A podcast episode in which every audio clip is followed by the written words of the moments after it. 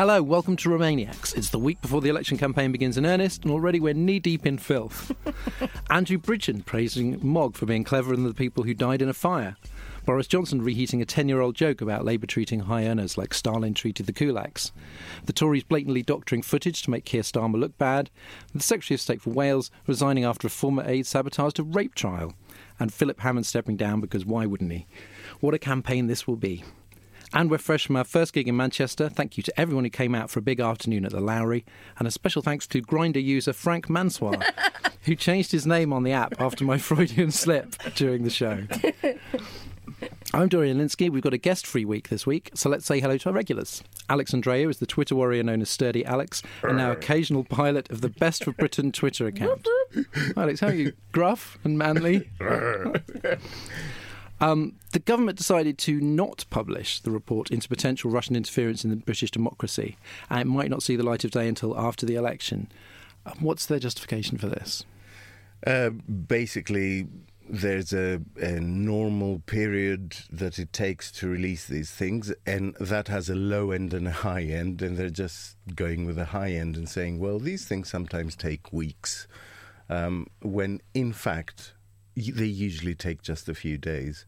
Um, there was a there was a discussion, an interesting exchange in the House of Lords um, yesterday. Lord Anderson, who's the UK's um, former independent reviewer of terrorism legislation, um, used an urgent question in the House of Lords to ask about it, and he said basically there's no excuse for not releasing it. Uh, all the it's already been vetted for confidential information by um, by the Secret Service, and they don't have to respond at the same time as they publish it. They usually respond sixty days later. So he basically knocked away all their excuses. Does it make it a bit harder, just the knowledge of this report, for the Tories to go after Corbyn on security and specifically uh, alleged sympathies with Russia? I, I mean, everyone seems to like sure, Russia. I'm, I'm, not sure they could anyway, if I'm honest. I mean, looking at the personnel at the moment, uh, Dominic Raab is foreign secretary, a man who didn't know how close France was until a few months ago, and Priti Patel is Home Secretary, who was sacked uh, last year for having secret meetings with Israeli yeah. businesses off the clock. So and Gavin Williamson yeah. was fired for leaking from the National Security Council. Now, what's his job? He's in charge of educating our children. Yeah. So, I mean, Open the people Dem- with highest clearance, they really don't have a good record. Open Democracy have just published a very good article on Conservative Party donations from Russians. Uh, that went up on their website yesterday and is really worth a read. Mm. Uh, that's Naomi Smith, CEO of Best for Britain. We're going to be talking about her diverting week of explaining her tactical voting advice in a lot of detail later. Naomi, um, the theory that Mogg's atrocious comments about Grenfell were a dead cat to distract from the Russia issue was bouncing around. Um, but is that a sort of Louise Mensch level centrist conspiracy theory that allows people to feel very clever? Do, do you wish people had never heard of the phrase dead cat? Yeah, and I wrote a whole article about it, so it's probably in no small part my fault. Um, uh, I don't. I, I, do think they do the dead cat strategy. I don't think this was a purposeful one at all. I just think he's a horrific person with horrific views, uh, as is Andrew Bridgen. I mean, it couldn't possibly Couldn't. be. It couldn't possibly be deliberate because the whole point of a dead cat strategy is to take focus away from something that can hurt you onto something s- sensational Indeed. but less. Um, offensive, Indeed. and the Russia report has no cut through with a with a voter out there. It's an esoteric subject. This thing with Rees Mogg has cut through. This thing is. Do you think that this former aide sabotaged a rape trial some time ago as a cunning dead cat ready to spring from the dead cat?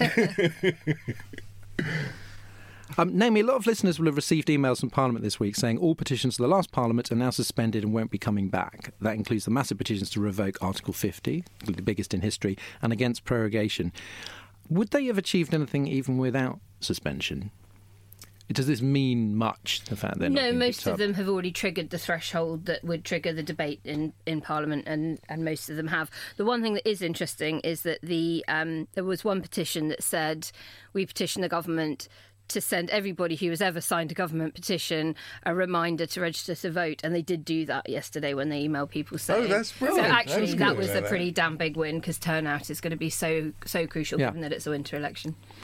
Returning this week is Ben Stewart of Guerrilla Campaigners Led by Donkeys, a Brexit accountability project coming to a billboard near you. Their new book, Led by Donkeys How Four Friends with a Ladder Took on Brexit, is out now. Hi, Ben. Hey. Um, so in Manchester, our guest Rob Ford managed to plug not one, not two, but three of his books. so Pro. only What a pro. on we could only stand. Um, so it's only fair to let you plug one. Uh, t- tell us about the Led by Donkeys book. Um, well, about six weeks into our guerrilla poster campaign, when we've been up on ladders late at night putting up these examples of hypocrisy, uh, a guy from Atlantic Books DM'd us and said, Would you like to write a book about it? And I foolishly immediately said yes, because who wouldn't want to write a book about what you were doing? I'm forgetting momentarily that my partner was eight and a half months pregnant Uh-oh. and not quite sure when I would write the damn thing. Um, as it was, once the baby um, was born, um, there were many sleepless nights in which I sat there with one hand bashing out the story of Led by Donkeys. Fortunately, the publishers said they only wanted 30,000 words, which was good news, and we put a damn load of pictures in there. and, um, it, and then they said we're going to release it on October the 31st, and we got very excited about that until realising there was a very good chance that we were going to go out on that date. And could you really sell a book about the amazing success of this Brexit campaign? where we'd recently Brexited. But as it was, we're still in. The book's done really well. We're um, we're hoping it might be in the Sunday Times bestsellers on um, on Sunday. It shifted a fair few copies, and uh, people seem to like it. I don't know. It's I- brilliant. I Oh, love really? it. Oh, cheers, mate. Our whole office have been pouring over it. Yeah, we love it. Oh, that's Everyone lovely. should go and buy it. Everyone should go and buy it. Everyone should go and buy it. Yeah. Good plugging, guys. Um, led by donkeys, I've had to register with the Electoral Commission. Um, why? Why is that? And is that going to restrict what you can do? It might a little bit actually, and I don't know the extent to which your listeners would have heard of the Lobbying Act, but if I can briefly explain, in 2014 the coalition government passed a piece of legislation called the Lobbying Act that did absolutely nothing to stop genuine pernicious lobbying, but did a lot to stop progressive campaign groups. And it was said that Nick Clegg was a supporter of this legislation because he was worried about the NUS going after him in the in the coming 2015 election. Now, what it means is that there is a spending limit of about £390,000. But crucially, that applies for the year running up to that election. So if you were out campaigning on, I don't know, housing safety in tower blocks in West London in the run up to the 2017 election for the year before that, and then the election was called, you would suddenly find that you have to go back and account for a whole lot of your spending. And that you might have breached electoral spending limits without even knowing it. Now, a couple of crucial things if you're a fake think tank that knocks up dodgy statistics that goes on the front of the Telegraph to do down the Labour manifesto, Don't know who you're talking about. and you spend a hell of a lot of time on question time and doing the Sky Papers review, you are not affected by this. If you are a once great newspaper that sold its soul and embraced the dark heart of populism for for for for, for the desire to shill for your erstwhile columnists, Who could that one be? who could that be? Um, you are at that point a naked political campaigning organisation, but you are not affected by the Lobbying Act. If you're Priti Patel and you work for Shandwick's as um, a lobbyist for British American Tobacco to try to persuade the government to not regulate cigarettes, you are not affected by the Lobbying Act. But if you're four mates that go up a ladder putting examples of hypocrisy up, calling out Boris Johnson and Jacob Rees-Mogg, you are affected by the Lobbying Act. So we have spending limits that we have to Is it the ladder? Was that the mistake? the ladder was 90 quid, so we've got 389,920 quid to go. But we've spent a few quid on this campaign, you know, and, um, you know, I, I, I just reiterate if you're the Telegraph, you're not affected by this at all. If you're a union or a safe housing campaigner, then you are. On this week's show, we'll be looking at the general election campaigns, plus Best of Britain and the battle over tactical voting. But first, a few reminders from Naomi. It's the most wonderful time of the year, apart from an unexpected Brexit extension. And we are pleased to announce All I Want for Christmas is EU, our last live show of 2019. It's happening on Monday, 2nd of December at the Leicester Square Theatre in London's glittering theatre district. And it's a special show with eight of our regulars appearing on stage in a gala two part festive spectacular. Get ready for a very Remainiacs Christmas featuring me, pantomime dames Dorian and Alex, plus Ingrid Oliver, Ros Taylor, Principal Boy Ian Dunt, producer Andrew as Tiny Tim, and a special appearance from Nina Schick, who's been away from the show for far, far, far too long. Tickets are on sale now and going like hot mince pies. Get yours at leicestersquaretheatre.com. Our Patreon backers got a head start with an early bird ticket alert and a discount, so maybe it's time you signed up to back Remainiacs as well. From as little as $2 a month, yes, it's in American for some reason, you'll get the podcast early, plus mugs, t shirts, and extra content. And of course, a chance at the best seats in the house. Search Remainiacs Patreon to find out more, and it's leicestersquaretheatre.com for tickets to our London show on Monday, the 2nd of December. Make our wish come true. All we want for Christmas is you. Thanks, Naomi. General election week one has felt like a saloon bar brawl in an old western. Someone swings a punch, then everyone jumps up, starts hitting each other over the head with chairs. We started out with Farage attacking Mogg at his campaign launch with all the Brexit Party candidates, where there were boos at the very mention of Mogg's name. Farage has accused him of conceited arrogance for suggesting the Brexit Party should stand aside. Mogg, conceited and arrogant. Say it ain't so. um, ben, is this uh, is this good news for us? A fight over who wants the hardest Brexit? You know, cannibalising each other's votes, making the whole thing look a bit ugly. I think the cannibalising of each other's votes is good for us. Um, I don't think the danger lies for Johnson in both of them claiming they have the hardest Brexit. I don't think that's Johnson's message in this campaign. His message isn't that he has the granite hard Brexit because that would turn off Lib Dem voters mm. or potential Lib Dem voters from, from the Tory Remainer community that he needs to hang on to. His message is get Brexit done. And the danger for Johnson is Farage saying that this doesn't get Brexit done, that this really isn't Brexit. Um, Alex, in Manchester, Rob Ford was saying that in 2017, uh, Labour was hoping that UKIP would split the right, and it didn't work out like that because it became a big two election. Uh, but this time, Rob thinks the Brexit Party really might. Uh, do you think? Do you think it will be different? Farage is obviously hoping it. I mean, it, it will be different.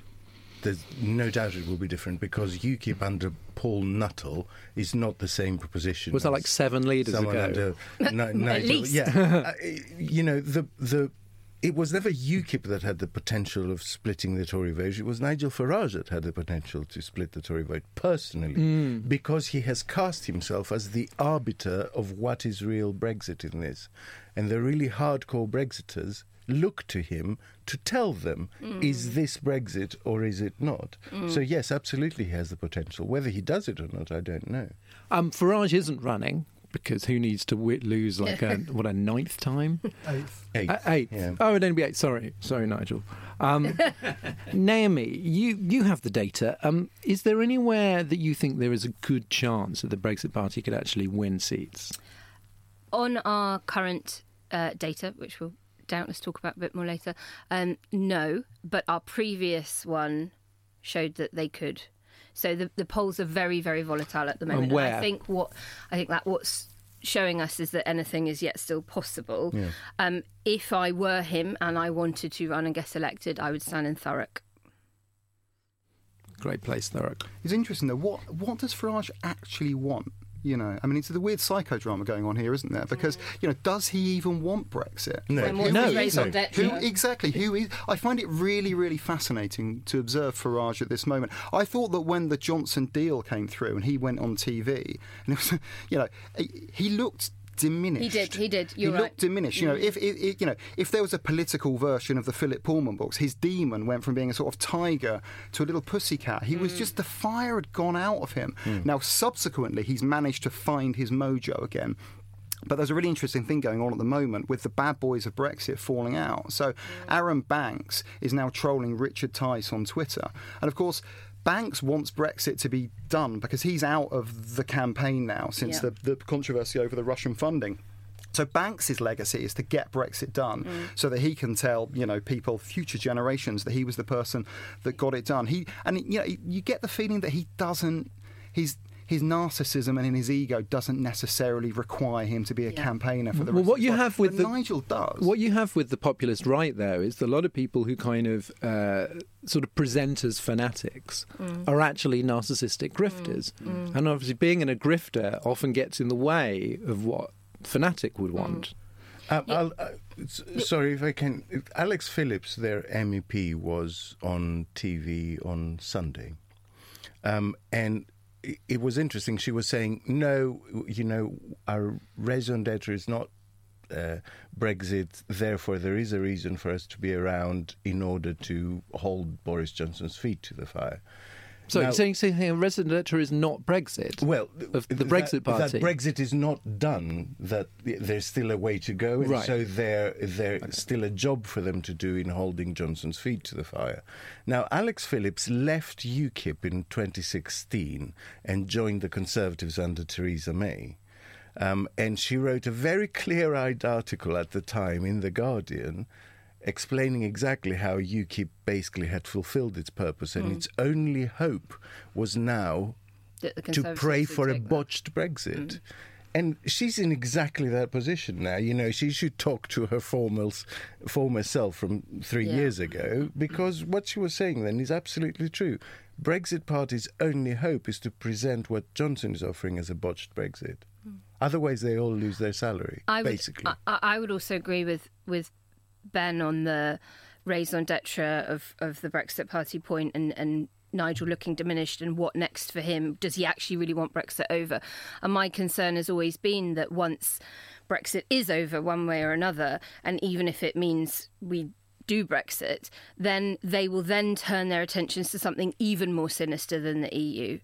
sure. And then it becomes foreigners and then Islam. foreigners who are not white exactly Yeah, and yeah. And, and all of that and I think you know that's that's why so many of us feel so passionately about what we're campaigning for and why we're not going to bloody well give up and it's not about meeting people halfway because that's the thin end of the wedge to something so much more pernicious No, but if Brexit gets done, the populist right just go away. Of course, I've forever, read, and I've that's read, it, I've read very sensible mm. articles. yeah, that's that's saying always worked.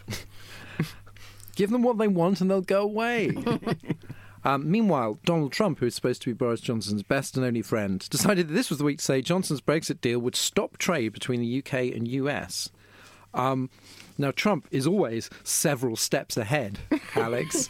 Of what? who, who can fathom His the wife. strategic labyrinth of his brain?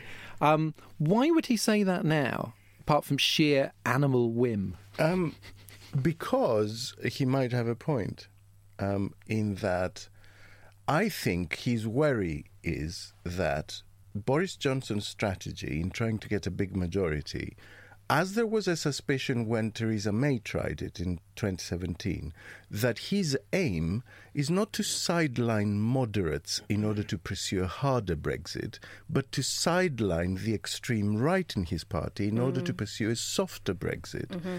And you know, ha- looking at Johnson's record, that would make sense to me. So I think that's the worry at the moment. Yeah, and uh, we touched on it earlier about him needing. He needs to keep those Tory Remainers who are very worried about putting Jeremy Corbyn in number 10. So that's who he now needs to appeal to, and he simply can't if it's totally hardest of hard Brexits. Or is that a dead cat? Is that a, is it a de- is it like a Russian dead cat where you open it and there's a smaller dead cat inside it? Um, I- I saw an American journalist recently point out that she constantly has to explain to Americans that the Trump base and the Leave base are not the same, and that Trump is actually really unpopular in in Britain. Um, so, I mean, Trump has said nice things about Johnson. Johnson has not always said nice things about Trump. Does it actually help Johnson to have some distance between himself and the mad president? I think it does. I think it does. When Trump when Trump came over a few months ago, we projected onto Big Ben the footage of Boris Johnson excoriating Trump Yeah.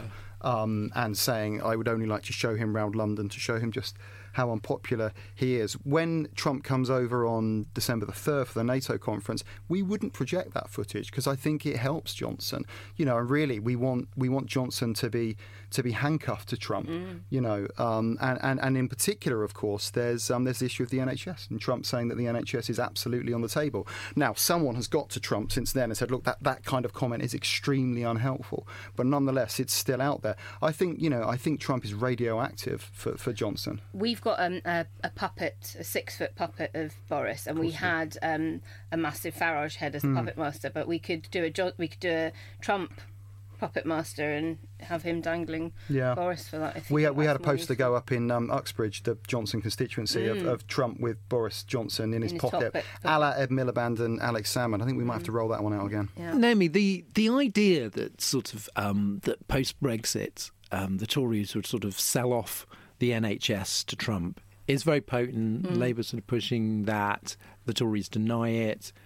Um, what's the reality there? What is actually meant by that? I mean, not literally going Mm-hmm. to sell off the NHS to Donald Trump personally. So, what what is meant by that, and how much kind of uh, substance is there to the allegation? Well, I think there's a lot of substance because we are a minnow. And outside the EU, we don't have a lot. So if you're trying to negotiate a trade deal with the largest economy in the world, you've got to have something to negotiate with, and that is the prized asset. That you know that, that we just don't have a huge amount else with which to cut any kind of a decent deal. So I think under a, a you know a, a hard line privatization, you know ideologically opposed to welfare states uh, government with a large majority, absolutely we should worry about bits of the NHS being privatised. Not wholesale, not immediately, but ebbed away bit by bit, slowly, slowly, slowly. If I remember rightly, in Manchester, Ian was saying that the, the real issue was was NICE, and the Institute for Regulation. Mm-hmm. Excellence, and, and sort of regulation of pharmaceuticals, because that's that's the prize. Yeah. There's lots of bits of the mm. NHS that, of mm-hmm. course, American companies would have no interest in, but it's all about. Mm-hmm. Um, it's all about basically sort of changing the price Of drugs. of and- drugs, and then that therefore having a knock-on effect because Britain is such a big market. The NHS has massive purchasing power. Yeah. Uh, and pharmaceutical companies are on the record in the in, in the states in Washington saying that if there is a US UK trade deal, then they, they then they want to be able to charge the NHS a lot more money for these drugs. Now, if the NHS is paying more for its drugs, that's less that they can spend on wards, cancer treatments, you know, Nurses. uh, nurses, doctors, etc. Uh, uh, and if I can say, the, th I will disagree on a slight point. We're not a minnow, we're a tuna, we're a tasty tuna. If we were a minnow, we would, we would be off the radar. Of what US companies enough. were, but we're actually big enough to make a tasty meal, not small enough to ignore, but not big enough to fight um, in a in a shark full of tanks. That's the point. A shark full of tanks. Yeah. That's tank, amazing. tank full of sharks. Tank, uh, But also, I do like I do like a shark full of tanks. a shark full of Which sounds like a kind of small boy inventing a super weapon. It sounds like the sh- the new Sharknado. uh, Yeah, yeah, yeah. It opens its mouth and tanks fly out. Um, I'm wondering whether this is not so much a dead cat as a live cat. Um, but Vote Leave's case with the Electoral Commission has finally gone to the Crown Prosecution Service. Is that going to be any kind of factor in the election, or is this going to be something that's going to It's just bear not. fruit later? It's just it's always been an odd story. This like the Observer broke it, but the but the Brexit print press ignored it, and that's to be expected. The key thing with this story is whether the BBC would pick it up. And this story's got an odd spell on the BBC. Panorama were offered the story by Shahmir Sanni originally, and they didn't take it, and it went to Channel 4 News. And then, if you remember, when the Electoral Commission came out and they said that they had found Vote Leave guilty, mm. the, the Vote Leave and Matthew Elliott played the BBC like a banjo. Now, I'm not into BBC bashing, but I wasn't particularly impressed with their political editor and how she dealt with that story and gave Matthew Elliott from Vote Leave the ability to break the embargo and go 24 hours early to get his story out. And then you saw what happened on Question Time the other day with Fiona Bruce getting it mm. getting it wrong. It's like it's one of those stories that the BBC just don't go near, and therefore I just don't think people are going to hear about it at all. I mean, if charges are bought, then then maybe then, but charges aren't going to be bought in the next five weeks. So I just don't think it's going to be a factor in the election. I agree.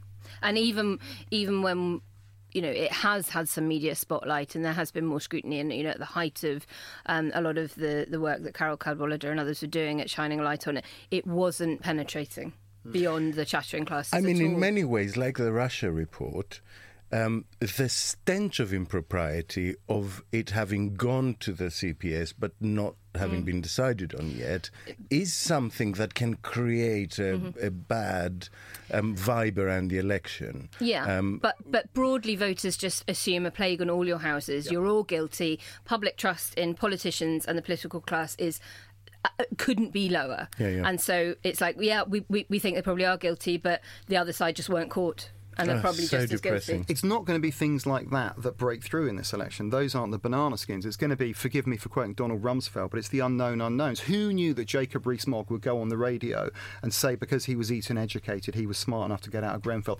Who knew that Andrew Bridgen would then go on the radio and compound that? Those are the kind of banana skins that really are going to affect Johnson. And the interesting thing will be will Johnson make any mm. of those slips as well? He's done a very good year, job for 20 years of kind of applying the Have I Got News for You strategy, where he protects himself from damage from these kind of, of faux pas.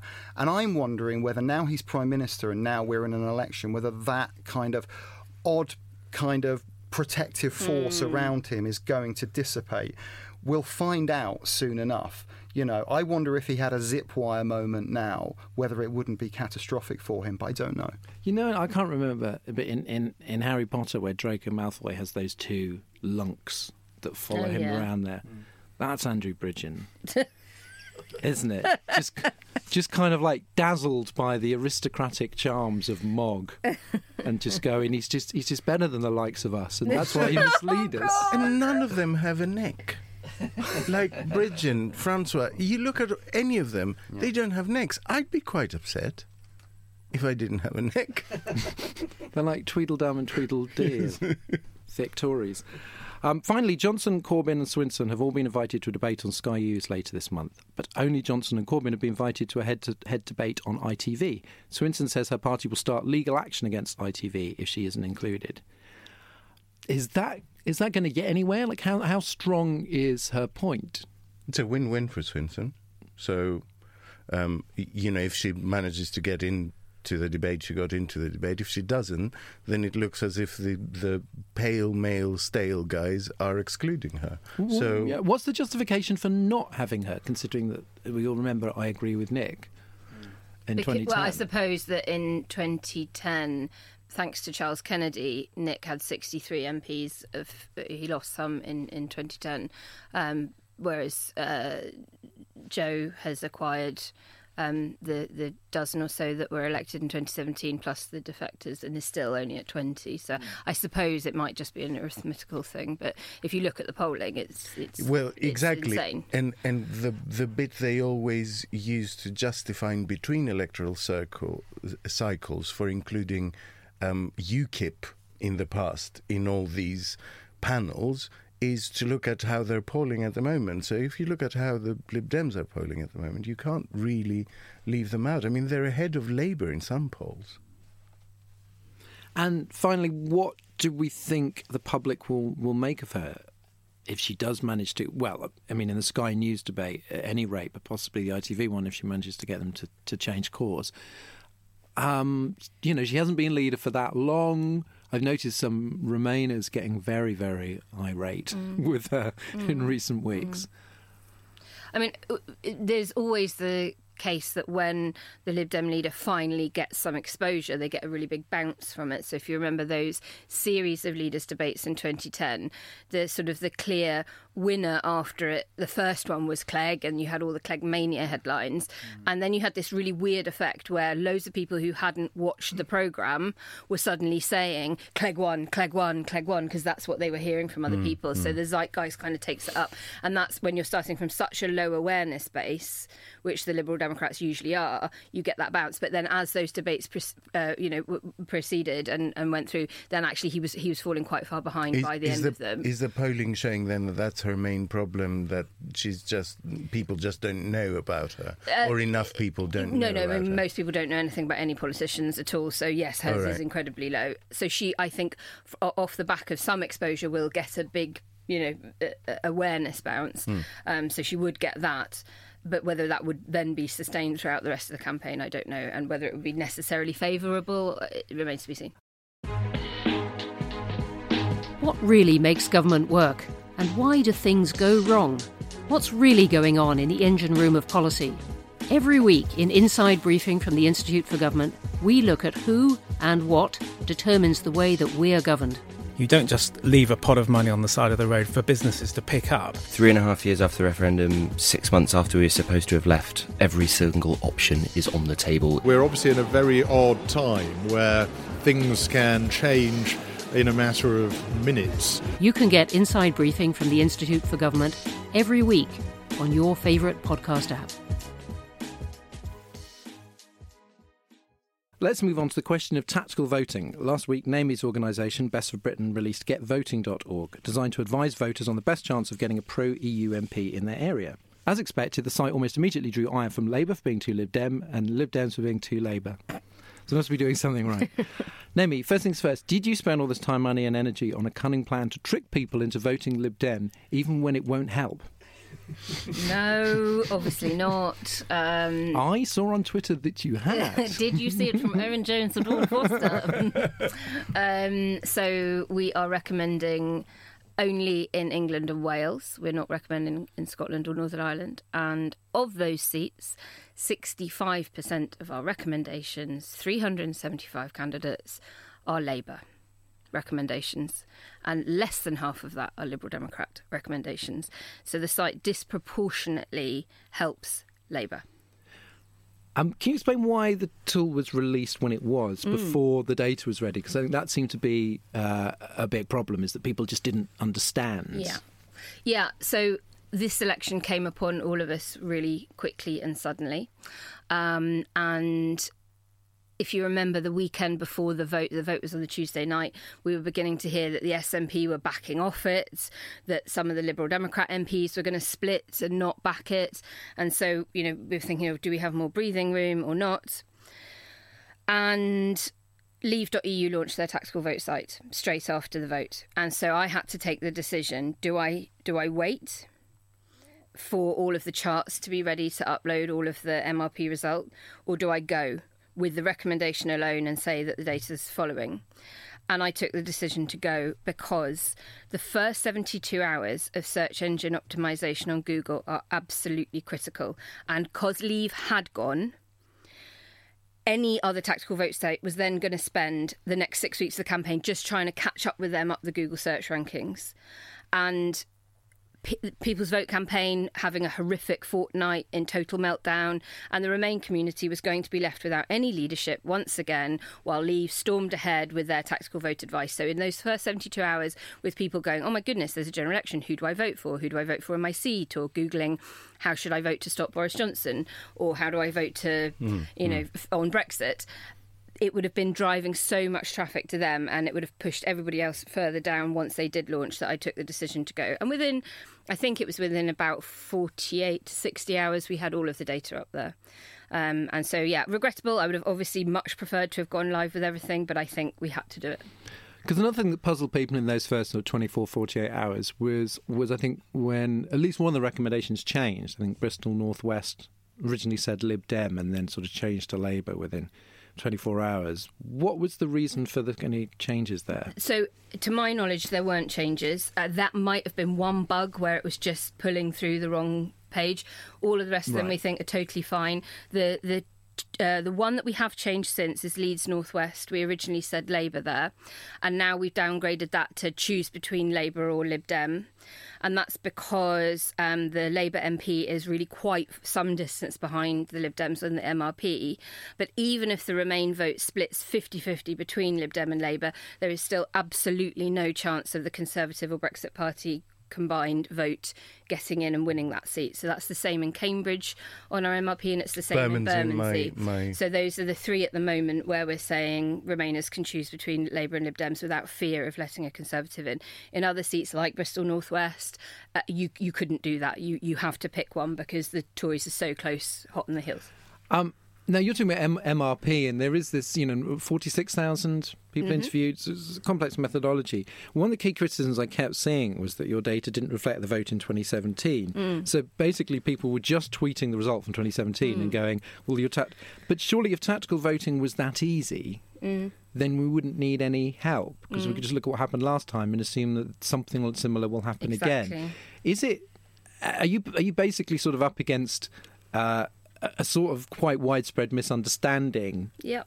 of of how to behave and mm. how things actually might have mm. changed since the last election. Yeah, and also 2017 itself was quite an odd election, and it, it was one of the first we'd had where it really was a genuine two horse race for a long, long time. Um, also, I think what what it, you don't have to have GCSE maths to figure it out either. Like MRP sounds complex, it sounds scary, but f- f- forget multi-level regression analysis. You do not need to understand that. If you accept a couple of things, if you accept that we now have a Brexit party that we did not have in 2017. Mm. If you accept that the Lib Dems were polling about 8% for a long time and are now polling 18% on average nationally, and you accept that they haven't gone up 10% in every single seat. So I am not saying that the Liberal Democrats are now polling 10% higher in Dewsbury and, and places like that. By definition, then, if their national has gone up 10%, but we know the probably gone backwards or only a, a, couple of percent up in some seats, then they must have gone up much, much, much more in other in seats other in seats. order for that to net out at being a national 10% if you accept that Labour have probably gone from polling around 40% down to 25% or even lower sometimes, then again, that vote has gone somewhere. So that is why the MRP will be showing something quite different to a 2017 vote share in the kinds of seats where those big changes will have happened. But it's counterintuitive, I think, I suppose, for a lot of people in somewhere like Kensington, yep. Chelsea. Yeah, what one of the largest Remain votes in the country. But it's going to, but they're all this. But for people who just go, well, Emma Dent Coad won by like what was it, forty-five votes or something. or something. Yeah. Um, but she overcame. She was six, seven thousand behind going into twenty-seven, and MRP was the only method that correctly called Labour winning Kensington in 2017. And MRP is now saying that that seat at the moment is going to go Liberal Democrats. It, it's very close between Liberal Democrats, Labour, and the Conservatives in that in Sam that kind Gyimah, of seat. isn't it, standing there? For yes, former Conservative now standing for the Liberal Democrats, um, and and we are going to update our recommendations. We will run the MRP again before polling day, and and that is the kind of seat where if Labour have a good election. And mm. Jeremy Corbyn inspires lots and lots of voters in, in London, you know, typically Labour City. You could see then a big swing back towards her in that seat, and we would change our recommendation. So, what do you think lay behind the, the backlash from certain high profile journalists, stroke activists, um, and obviously the Labour Party? Mm. Um, is it just. I mean, do you think they genuinely believe that because you're associated with the Lib Dems that this is there's shady motives here? Is it trying to discredit the idea of tactical voting? Because from, if your if your priority is Labour and not stopping Brexit, mm you you're not really maybe less interested in tactical voting, mm. and all you want to do is is get everyone to vote Labour. Like, what's the um, yeah? I mean, I think um, what we've heard, you know, the the the Karie Murphy strategy at the moment is to not run a target seat strategy. So the regional campaigns directors, as I understand it, are sort of having to say, okay, okay, okay. But then regionally, they are, of course, going to run target seats. But, but the message coming from on high is every seat is in play, we are going full throttle for every single seat. Mm. And as long as we, you know, g up Jeremy Corbyn to be the amazing campaigner that we know him to be when he wants to be, when he believes in the campaign that he's heading up, then the world will listen and we can do what we did in 2017 and with an extra heave actually get a majority this time. Mm. Um, the data is not showing at the moment that in any stretch of the imagination, um, Labour can form a majority government, but with tactical voting and just 30, our data says with just 30% of Remainers voting tactically, we could end up in a situation where we have a coalition of Labour with the SNP and the Liberal Democrats and get over that 320 figure that you need to form government. Alex, the Lib Dems looked very bad with this bar chart. I can't remember the constituency and incredibly it's misleading. Constituency, every constituency? Yeah, yeah. Every, but these sort of bar charts. print underneath, wasn't yeah. it, that said, you know, we, we stood on a hill at sunset and tilted our head to the left. Yeah. It's like, if, if, you know, if the Labour Party just vanished, like in the leftovers or something, if it disappeared and it didn't exist, what would you and it still had about Labour on about on eight percent. I still vote for the party that didn't exist, and the Lib Dems were still slightly behind.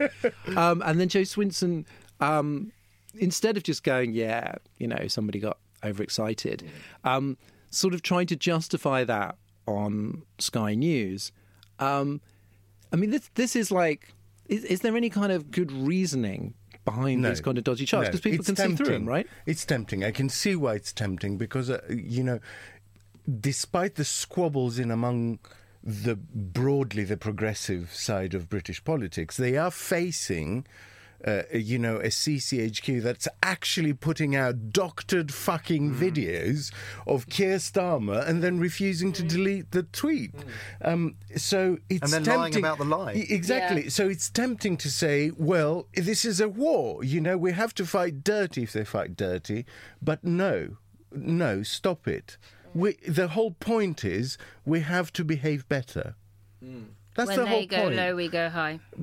you know that is the the entire um, reason for voting you know for for for that side is the fact that they represent uh, you know slightly better instincts Um, Ben, in, when it comes to the elections, but you haven't spent all your money on ladders. Um, is Led by Donkeys going to be taking that kind of really a tactical voting mindset? Is it sort of anything but the Tories, or are you will you are you focusing on particular? Would you would you back particular candidates or? How well, we're just working this? out what to do at the moment. I mean, we put absolutely everything into trying to stop Brexit on October the 31st. And by we, I mean the Remain movement, of which we're a part. You know, and we were working crazy hours and, and, you know, ploughing fields and having helicopters in the air and God knows what, you know, to try to, to, to stop us going out on October the 31st. And we had planned that if there was an extension, then we would all down tools for three weeks and, you know, kind of get to know our children again and, um, and hold our partners close. Who are you? And then they called a fucking election. And we would kind of stare blankly at each other and like wiped the whiteboard clean and wrote election strategy at the top. And we're now filling that in. So for the people who follow us, and I should say we're so grateful for people who follow us and take an interest in our project, we're going to be quiet for a few days, might be even a couple of weeks, um, while we work out how to play this. Um, you know, the, I think tactical voting is going to be absolutely key in this election, and maybe, maybe we have a part to play in speaking to Remainers and urging them to vote tactically. But as well as that, you know, there's that key issue of what Labour leavers do as well, and mm. whether Labour leavers go to the Brexit mm. Party, the Tory Party, stay at home, or stick with Labour. Mm. And you know, we're really interested in in working on that as well. I mean, uh, from our focus group work with them and some of the polling that we've done, the Labour, the average Labour leaver cares so much more about other shit than it does about Brexit. Yeah. So they care far more about austerity and cuts to the NHS and education funding, and Brexit is really far down their list of priorities. So um, I think it's going to be about making sure that they're incentivised to turn out for Labour, and Labour get disproportionately hurt in winter elections because their vote tends to be time poor. Yeah. Whereas an older, retired Conservative voter has got all day to wait for a break in the rain to pop out to the polling station and will do that. Whereas a time poor uh, L- Labour voter may, um, you know, May have only a have one window, hours, and yeah, if it's absolutely lashing it down, then then they don't. Yeah. It's, it's only the future of the country. Don't get wet. One thing I find interesting about this election actually is that it, I mean, look, it's early in it. You know, we were just saying earlier, you know, it's five weeks to go, but in Brexit dog years, it's about five years, isn't it? It's like you know, anything could happen. But it feels at the moment like the country's determined to take a breather from Brexit for this election. You know, it just feels like other issues are coming to the fore in a way that Brexit didn't allow them to previously. And I do wonder what that's going to do to the coming strategy. Obviously, the people versus Parliament Brexit election is absolutely key for them to get there majority. And if they can't keep Brexit as the number one issue in this election, I think they're going to be in trouble. That said, you know, the Vote Leave crew are back in charge. Um, I don't like them very much, but they are quite good at what they do, and we shouldn't be fooled by the quite deliciously catastrophic time they're having at the moment. They'll get their shit together, and this is going to be a big fight. And loads of them will be selected as PPCs, as I understand it, for the Right. Conservative Party. Like loads of vote leave staff are going to be parachuted in. Oh, Jesus. Yeah. And sorry, the one thing we have not talked about is the biggest like disinformation of last week. Which is? When I got accused of being a friend of Nick Clegg. Sorry, can we just like you, you can slag off my data all you like, but I can't stand for that. I'll get my libel lawyers onto anyone. Well, literally, the first time you were on the show, I was just like, two two impressions. One, she seems nice. Two, she really hates Nick Clegg. For a Lib Dem, she really hates Nick Clegg. And it was just, was it I'm was it like Dem. evolved politics claiming a friend Nick Clegg? Yeah. And it was just like, mate, wow, this is you you're so far off the mark. this is why uh, you know you're not in the Press Gazette Awards again. Um, Also, Ben, can I say, don't worry, the ladder gags will dry up eventually. Yeah. Just as the Nana Mouskouri ones did for me. it's just this one. Now it's time for Gone in 60 Seconds, where one of our panellists has just one Earth minute to take a sledgehammer of truth to the Hornby train set of a key lever argument. This week it's Alex's turn. Since not many people ever bother to ask an actual Greek man this question, it's the old Lexiter favourite. the way the EU treated Greece shows why we have to leave. Alex, leavers obviously care very deeply about Greece. You have 60 seconds to go. There are legitimate arguments regarding the appalling treatment of Greece by the EU, but they're invariably much more complicated than can be articulated by someone whose only connection to Greek politics is having once purchased a salad with feta from Waitrose. Remember, Grexit, which was inevitably conflated with Brexit, was not about Greece leaving the European Union, but the euro currency. Support for EU membership never actually dropped below the 70% mark, even at the height of the crisis.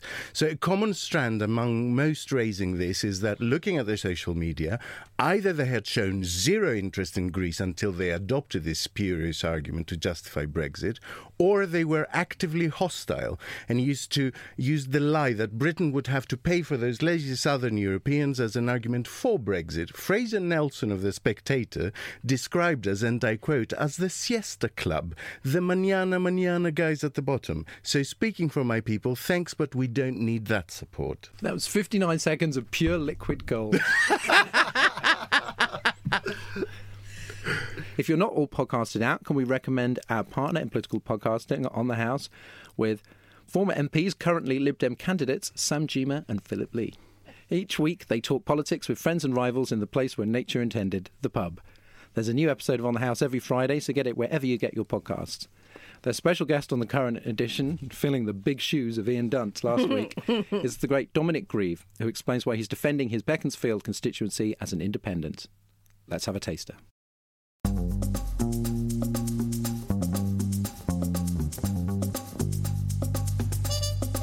How do you see this parliament that's coming to an end? I mean, how, if you were going to re- sort of review it, reflect upon it, what would you say? I think the Parliament that has run since 2017 has been a very remarkable one.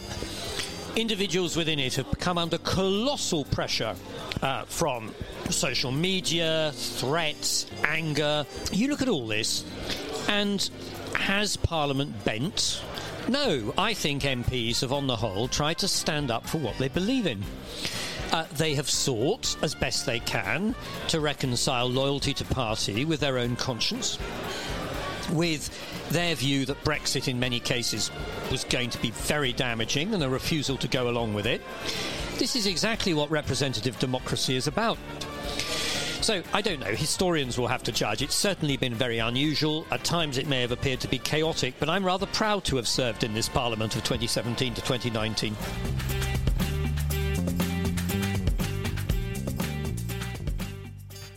And that's the end of the show, which means the Brexit time capsule, the increasingly packed vault of everything we'll need or miss if we ever leave the EU. The panel rarely get a chance to contribute, it's normally the guests. So, Naomi, what would you like to drop in? I would like to drop in somebody who probably deserves to be uh, preserved in aspic for future generations to admire lovingly and worship. Is it Frank Mansoir? It is the one and only, the very lovely, and I will fight Ros Taylor to the death for him, Donald Tusk. Um, I adore him, uh, and the reason for that, and why I think we we need to keep him there in the time capsule so that we can all um, go back to him in the future when we need cheering up, um, is because he's just got this absolutely beautiful Remainiac vibe, um, and he he's the, the, my favourite line was when he said, you know, people um, ask me if I think it would be possible to stop Brexit, and I say that uh, politics is the art of the impossible. And then he says, "People say that I'm a dreamer, but I can't be the only one." And you know, he's quoting the greatest, arguably, British band of all time back at us in a really beautifully pro-European way. And if that doesn't melt your Remainiac heart, This is like a follow up to the Donald Tusk fan erotic fanfiction. I just can't believe you didn't read mine out when I sent it in. Just Donald Tusk singing Imagine. Which one Candlelight. was yours? The one with the with the Shut uh, up, behave stapler. yourself. Good luck in there, Donald. This week's foreign language clip comes in Lithuanian from listener Sigita M. Breksitiečiai nežino, ką reiškia suverenumo laisvės praradimas, nes Anglija nebuvo užkariauta daug šimtmečių. Be to, vienas laukia ne karys, nebent esi John Wick. That means Brexiters have no idea what loss of sovereignty of freedom actually means because Britain hasn't been conquered for centuries. Also, you can't win a war by yourself unless you're John Wick. we need your foreign language clips, record them on your phone, send them to info at remainiacs.com. Keep them short, concise, and away from exploding MPs. and that's the end of the podcast. Thanks to Naomi, Ben, and Alex. Hyped for the next week of the general election? Yeah. More filth. Massively. I can't believe this is day one. it's extraordinary. We'll be back next week and remember Remainiacs Live in London on Monday the 2nd of December. Tickets at leicestersquaretheatre.com. Now time for our theme tune Demon is a Monster by Cornershop. A free download can be yours at ampleplay.co.uk and time to thank our latest Patreon backers.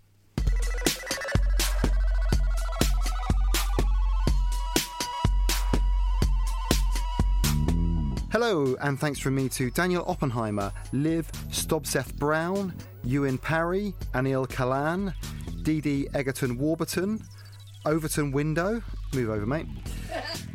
David Ball, Catherine Mary Smith, Caroline Plum, and Kate Adamson. And thanks from me to James Harvey, Paul Howes, Michael Bryant, Robert King, Oliver J. England, Etienne de Tony, Patrick Kane, James Dowdle, JCR, and David Martin. And from me to Dave and Penny Oliver, Matt, Ian Hoskins, Daniel Hull, Duncan Parkinson, Hugh Brace, Will Branfield, John Medeiros, Will, and Patrick Walsh, F. Jimenez Tecala. And finally, thanks from me to Nevan Brown, Michael Frederick, Simon Buckner, Benjamin Way, Bill Duckett, Mike Folds, James Kent, Sarah Elkins, Catherine Fabian, and Kat Parkins. See you all next week. Remainiacs was presented by Dorian Lynskey with Naomi Smith, Ben Stewart, and Alex Andreu. Audio production and scripting was by me, Alex Reese. The producer was Andrew Harrison. Remainiacs is a Podmasters production.